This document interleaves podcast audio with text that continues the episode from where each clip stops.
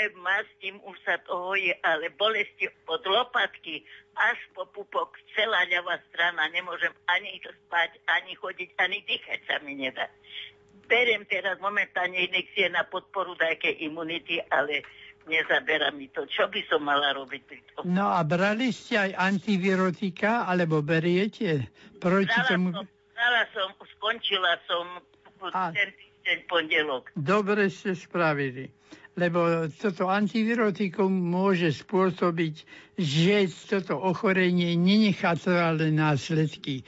Totiž trvalé následky sú bolesť, ktorá ostávať môže na celý život. Takže veľmi dobre, že ste to vybrali. No teraz už len tie nervy treba vyživovať, treba hojne spánku, aby sa imunita podporila, oddychovať a pestro sa stravovať, aby ste mali výživu vo všetkých zložkách. Nemusíte pritom pribrať samozrejme, ale aby ste všetko dostali, čo máte. To znamená, čo najpestrejší jedálny lístok. A týka sa to aj strukovín, aj ovocia, aj zeleniny, aby nie povedzme len jablka alebo len hrušky, ale to, čo vám príde pod ruku a čo práve máte, si to striedajte. A ten spánok preto, aby ten imunitný aparát sa mohol zotaviť, aby ste mohli e, vytvárať protilátky proti týmto bolestiam. Tie bolesti ale, a niekedy to ani nie sú bolesti ako také vyslovenie, ako keď zub bolí, ale sú to také pálenie alebo dokonca len svrbenie, ale ukrutné svrbenie, že by ste si išli zodrať kožu tak toto niekedy žiaľ aj pri dobrej liečbe a pri perfektnej liečbe, ktorá nenechá následky, niekedy pár týždňov pretrvá.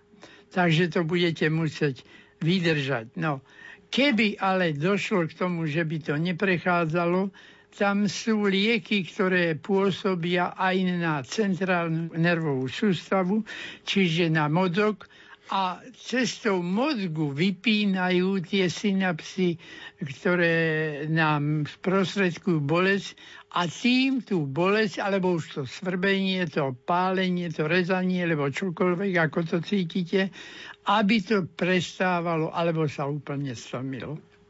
Veľmi by tam škodilo, a najmä v tejto fáze, alkohol alebo nejaké také veci, ktoré nám nervovú sústavu poškodzujú, ale alkohol ani v malých množstvách veľký pozor na to dajte. Také prípitky, lebo čo nič takého, ani pivo, ani nič takého. Asi pred dvoma mesiacmi som mala zápal trojklaného nervu. Ja som vybrala antibiotika náhodu, toto postupne, postupne ušlo a som v lekárni dostala aj také kvapky, ale vraj je to s alkoholom z bazu. A toto mi vraj asi prajne pomohlo na to, ale som ich nedobrala, čiže už teraz ich asi ani nebrať. Keby vám to pomohlo, ale ten alkohol by rozhodne pokazil. Tým spánkom mám veľké problémy. Kým sa nedostanete do takého zdravého, spokojného spánku, sme odkázaní aj na tabletkovú liečbu, pomôcť tomu, aby ste spali, ale skúste najprv napríklad večer si dať medovku. Čaj pijem medovky. No, to si dajte najmä večer, ale nie variť lebo potom by ste tú silicu z toho čaju vyparili a bola by vôňa v izbe a vy by ste vlastne nevypili nič z toho lebo to by už tam v tej vode nebolo, to by sa vyvarilo. There's no space that his love can't reach. There's no place where we can't find peace. There's no end to amazing to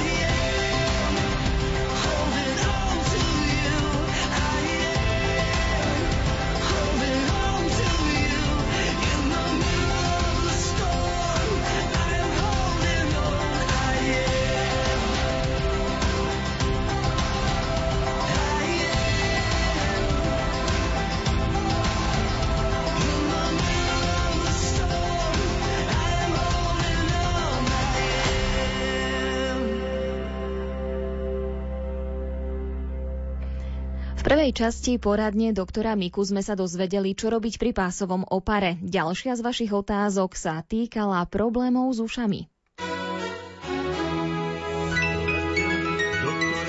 Poradňa doktora Miku. Dobrý deň, pán doktor. Moja 29-ročná manželka má dlhodobý problém, s ktorým si nevie dať rady a nevedel jej pomôcť ani žiaden z doktorov. Bola pri troch ORL doktoroch a aj pri neurológovi. Ten jej stav je náročnejšie popísať. Ten pocit je niečo na spôsob neustále zaľahnutých uší, ale nemá zaľahnuté v ušiach. Je to ako keby si uši prikriete rukami a takto fungujete a počujete. Cíti sa ako keby keby bola zavretá v takej bubline. Pri dýchaní počuje svoj dých zvnútra cez uši. Paradoxne jediné obdobie, kedy problémy nepociťuje a kedy jej je najlepšie a bezproblémovo je vtedy, keď má nádchu. Má to už 13 rokov a absolvovala celý rad vyšetrení, no nikde jej presne nevedia povedať, čo jej je ani čo by jej pomohlo. Prvá ORL doktorka stanovila diagnózu, že sa jej môže zlepovať eustachová trubica. Každá liečba, ktorú jej doktorka navrhla, nepomohla. Druhý ORL doktor povedal, že má chronický zápal v ušiach a nasadil jej rôzne antibiotické a protizápalové kvapky, no opäť bez účinku. Tretia ORL doktorka povedala, že po ušnej stránke je všetko v poriadku a odporúčila ju na neurológiu. Neurologička jej povedala, že má zúženú štrbinu medzi prvým a druhým krčným stavcom a možno toto by mohlo spôsobovať problémy, ale že sa s tým nič nedá robiť. Už sme bezradní a tak chceme skúsiť požiadať a poprosiť o pomoc pána doktora Miku. Píše poslucháč Martin Zoravy. Pán doktor, vy by ste vedeli povedať, v čom to môže byť niečo také? Prikláňal by som sa najskôr tej prvej diagnóze tej lekárky, ktorá spomenula Eustachovú trubicu a tam e, dochádza totiž, aby bubienok dobre fungoval, aby tam bol rovnaký tlak, musíme mať spojenie na bubienky zvonku, cez ušné otvory a potom znútra, cez eustachové trubice. Preto napríklad tí, čo sú pri veľkých výbuchoch, delostrelci a podobne, otvárajú si ústa, aby ten náraz zvukovej vlny išiel rovnako cez ústa na jednu stranu a rovnako z uší. Keby si zavreli ústa, môže sa im pretrhnúť bubienok tým, že ide ten zvuk len cez uši. Toto sa ale stáva niekedy, že tá Eustachová trubica sa uzavrie. A to by tam nasvedčovalo o tej nádche a to, že pritom to má dobre že tá Eustachová trubica má svoje svaly, ktorými sa otvára. Nedá sa to popísať, ako by som povedal, že sa to dá natiahnuť tie svaly, ale to je to, keď otvoríme ústa a spravíme taký pohyb tými svalmi, tak nám to tam cukne v ušiach. Tak toto niekedy pomôže. Alebo podobný problém, nastáva aj pri zmene barometrických tlakov. V tom prípade by zbadala, že napríklad keď cestuje autom a ide cez nejaký kopec väčší, že zrazu nepočuje dobre a potom pri určitej výške zase je to dobre, keď sa už zlieza z kopca. V lietadlách to riešia tak, že odporúčajú prehltať nejaké cukríky dajú, aby sa prehľadalo. A pri malých deťoch, ktoré si nevedia povedať chuďatá, len zrazu sú nespokojné, tak dajú im fľašu s cumlíkom a nasávať mlieko a tým činom, že robia hlzy, lebo pri hlzoch sa tiež tie svaly Evstachových trubíc pohnú. Takže ak je to tohoto druhu, tak to vlastne je porucha tých funkcií tých svalov alebo porucha ovládačov tých svalov. Tam by potom mal pravdu aj ten, čo hovorí o neurologickom vyšetrení, ale žiaľ, neurolog nepomôže, lebo musel by naučiť toho človeka, ako s tými svalmi zaobchádzať. Tak neskúsi to prehltanie a skúsi to otvorenie úst a pritom také svaknutie v ušiach. My sa k tejto téme vrátime aj po pesničke. Zostaňte s nami.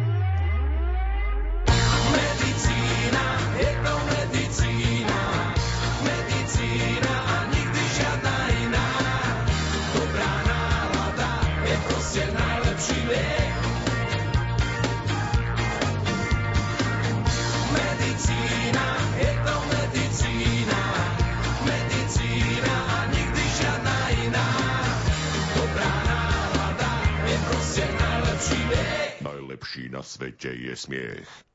Už pred pesničkou sa všeobecný lekár Karol Mika venoval poslucháčskej otázke, ktorá sa týkala permanentne zaľahnutých uší.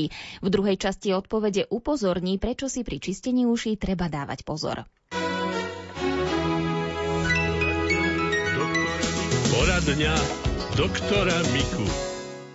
Druhá stránka je, že veľmi čistotní ľudia, ktorí si čistia uši akože od špiny, ale to je vlastne to hnedé, čo nám vyteká z uši, to je špina. Tú tzv. špinu pán Boh tam nám naprojektoval, aby nám cez ušné otvory nevzýšli dnu nejaké drobné chrobáčiky alebo hmyz, ktorý by nám mohol zísť až na bubienok. A to by ste potom videli, ako sa cítite, keď by vám to začalo tancovať po bubienku, by ste si hlavu búchali o múr.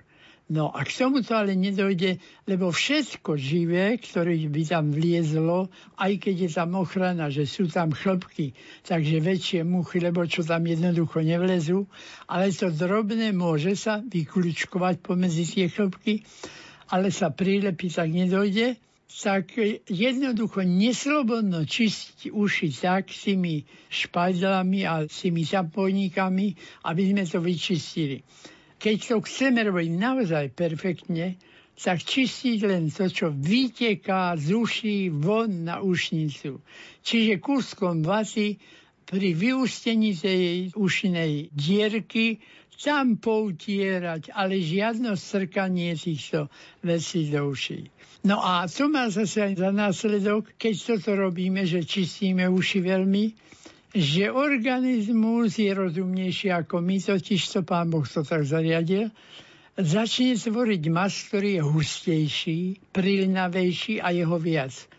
Čiže spraví toľko mazu, že sa potom priliepa aj na ušný bubienok a tým činom dojde k takému nepočutiu, nedoslýchavosti, nesprávne podané, ale na hluchlosti po slovensky.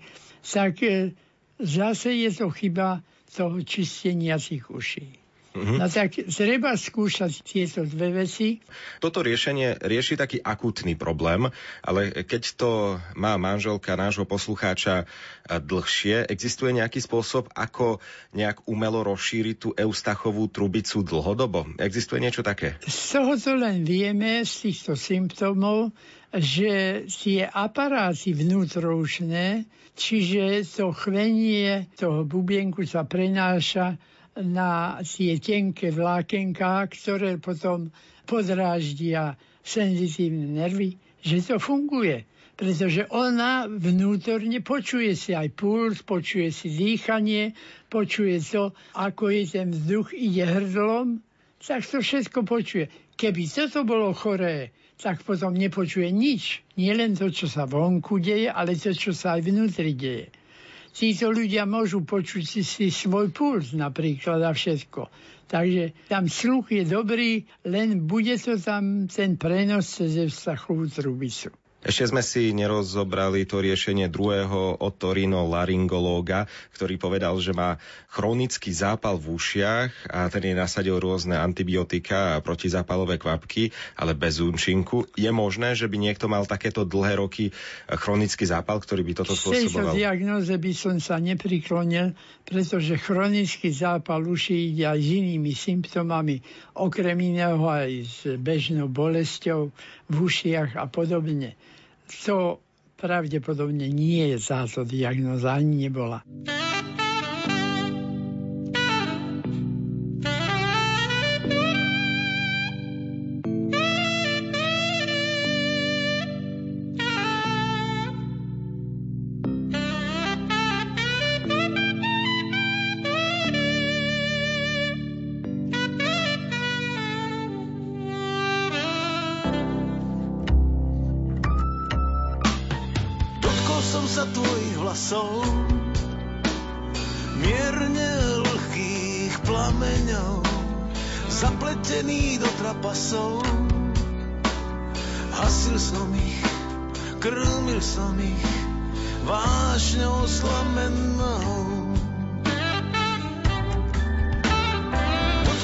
Sa tvojho krku,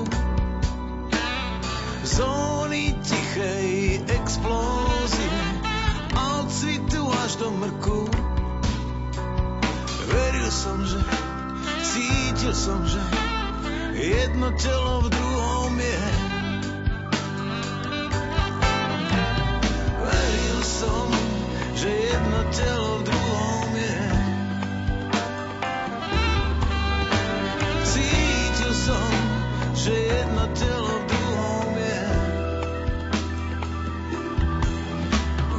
Veril